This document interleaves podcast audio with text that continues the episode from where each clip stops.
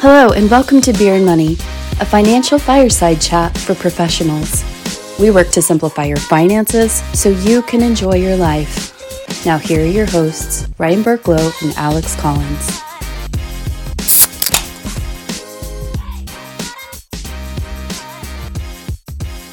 Hello, everybody. Welcome to Beer and Money. I am your host, Ryan Burklow. And I'm Alex Collins.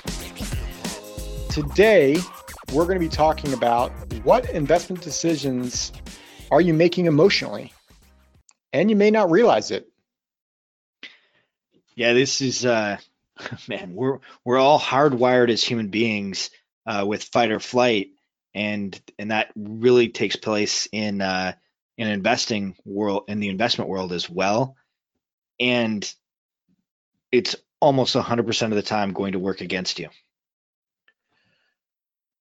You know, it's difficult. I'm sure as soon as we made that statement, Alex, a lot of people are probably thinking, you know, they may not be making emotional decisions, and maybe they're not. We don't, you know, we don't know our listeners implicitly where we know exactly what they're doing. But the more conversations we have with our clients and our listeners, um, emotions come to the forefront in so many shape or form, in so many ways. And we're human beings. It's pretty much impossible to not have emotions, even someone as robotic as me.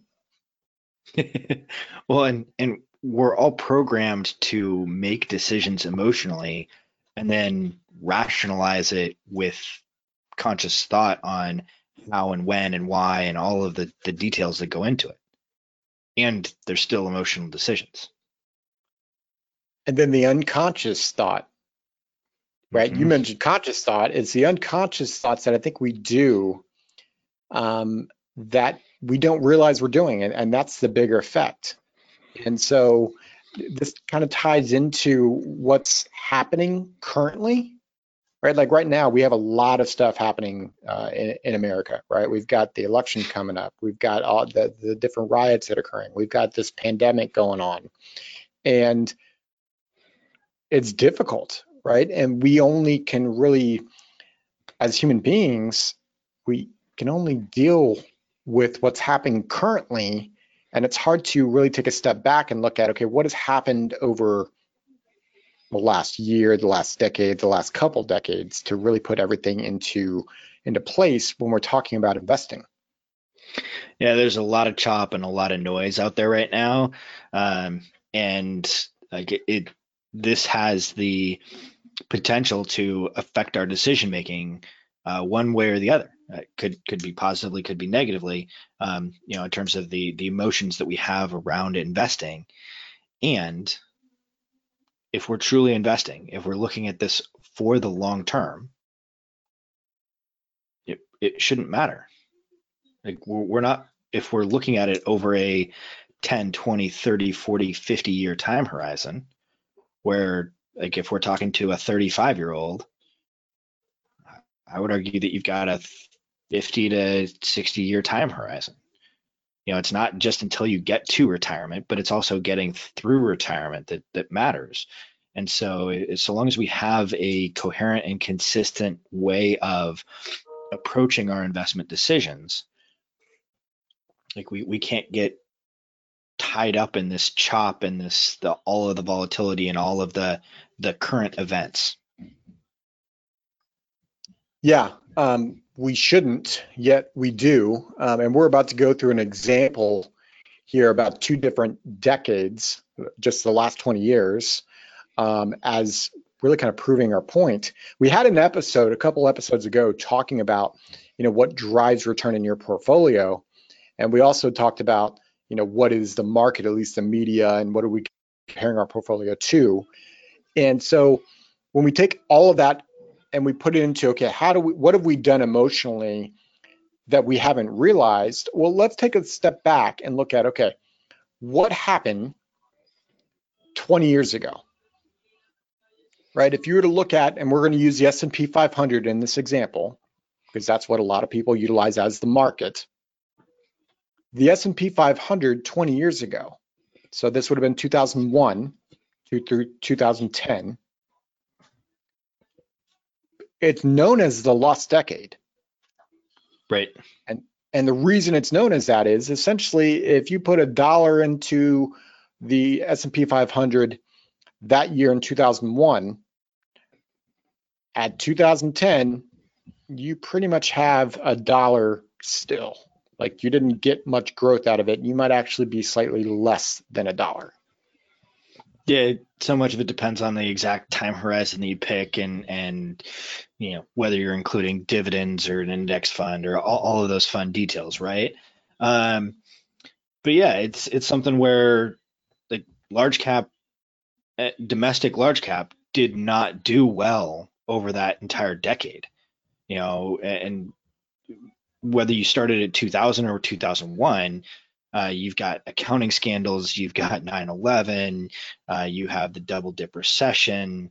Um, and then in the middle of that, you've also got the financial meltdown and crisis uh, that was caused by the subprime uh, issue and the, just the, the massive uh, amount of, of lack of liquidity that our country had um, for about a year and a half.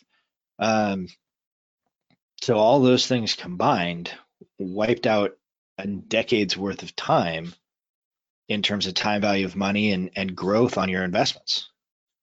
And think about, for those of you who are investing at that time period, when you are making your investment choices, right? Were you putting a lot of money or your your cash flow, were you putting it into large domestic companies? Or were you looking elsewhere and saying, oh, well, maybe this asset class, real estate was doing well, or and real estate's a bad example for that decade, but but where were you maybe shifting your money around inside of your maybe your retirement plan of work because the S&P 500 was not doing well? These are the decisions that we make because flip it now. So go to the next decade, right? 2010 to now now the S&P 500 has been one of the, if not the best asset class, 500 largest US companies to own in the last decade. And so maybe your 2009, 2010 in your retirement plan, two, three years go by, and it's 2013, 2014, and you're noticing, oh, the S&P 500 is doing really well. Maybe I'm going to shift some of my money towards that asset class, towards the S&P 500, because look at that return that's occurring. Where is that stemming from? Right, those that's are that. emotional. That's the emotional side that we're talking about. Oftentimes, I think, you know, people hear it all the time to not to not let your emotions um, affect your your financial decisions. And people, I think, oftentimes think, oh, well, I didn't sell out of, I didn't go all to cash yes, but you may have made some choices of like having moved from, oh, this small cap stuff or this international stuff isn't doing well, so I'm going to move all of it from that into what has been doing well, the S&P 500 or uh, the growth sector, the large growth, what like however you want to define it. And like that is the definition of an emotional decision. So that's what we're talking about decisions you may have made based on emotion and didn't even realize it. I mean, I, I don't know about you, Alex, but in 2009, were you thinking, oh, in 2020, well, we'll use last year, 2019. So in 10 years from 2009, the S&P 500 was going to be booming the way it was. I thought it would be up. I thought it would do well. I I didn't expect it to be the largest uh, um, growth um, eh, portion of the of the stock market. Exactly. These are the decisions that that people make, and and it's difficult not like it's difficult not to like don't take this conversation as oh Ryan and Alex are robots and they don't they don't look at like it, it's hard right? We we have people that call us up and they're talking about, well, the S&P or this company is doing really well. How much money should I be putting towards that? And this is that emotional side that we're talking about. And so when we look at financials and our invest, specifically our investments, right? We say, you know, what do we do about this? Some of you listening are wondering that. So what do we do? Well, we could say, well, don't allow your emotions to dictate your decisions. And while that's true, super easy to say, super hard to actually enact. You know, it'd be like me telling you, well, you should go work out. Well, I know I need to work out, but have you done it right? It's just, it's difficult. Right. So what we talk about is, and we've had an episode around this is, okay, well, what is your investment philosophy? What are the guiding points that you use to to dictate your emotional decisions? What are the two or three sentences that you use as a metric of like, okay, where do where does this decision fall on this this two three sentence philosophy of of how I'm going to go about investing, how I'm going to go about managing my assets. And these are the conversations you should be having with your financial professionals, right? So, you know, these are two, three sentences you can use as well as, okay, how do they look at the market? Right? Are they trying to time the market? Are they trying to pick stocks? Like, what is their what is their philosophy in terms of going after the market? Are they trying to get what the market provides them? Are they only taking a passive structure?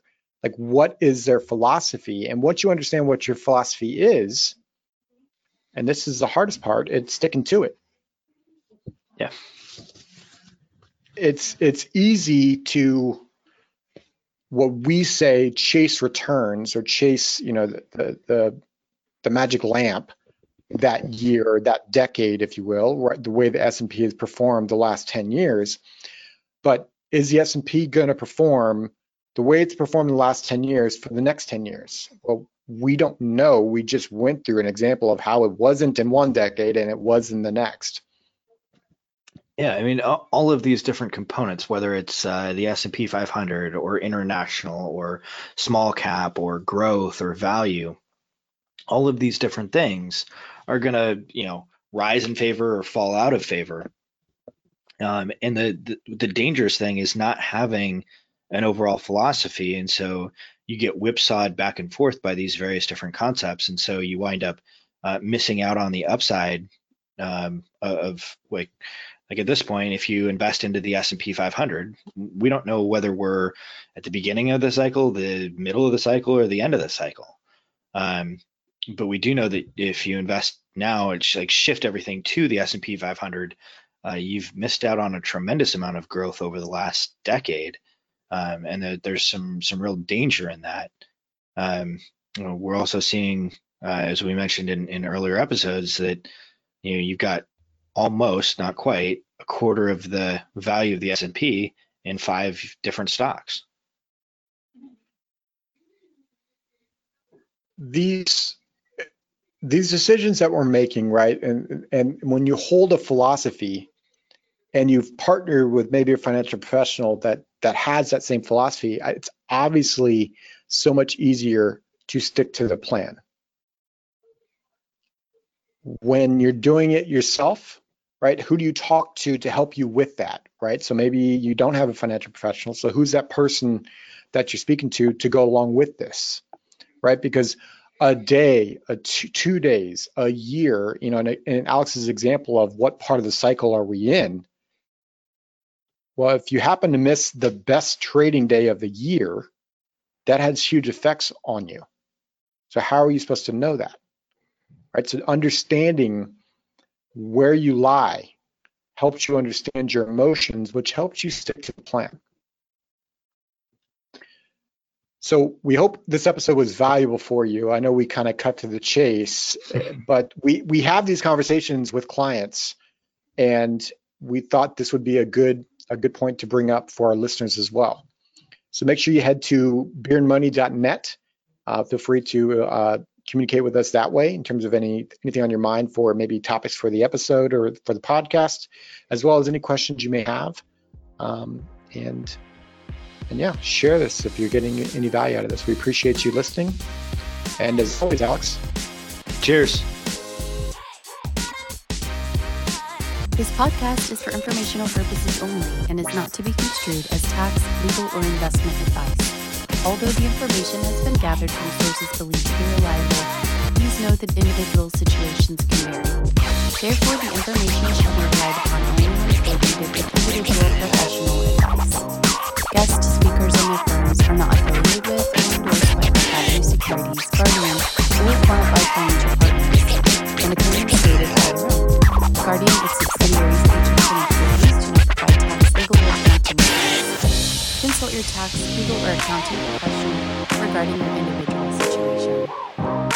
investments and investment strategies contain risk and may lose value. The S&P 500 index is a market index generally considered representative of the stock market as a whole. The index focuses on the large cap segment of the U.S. equity market. Indices are unmanaged and one cannot invest directly in an index. Past performance is not a guarantee of future results. All investments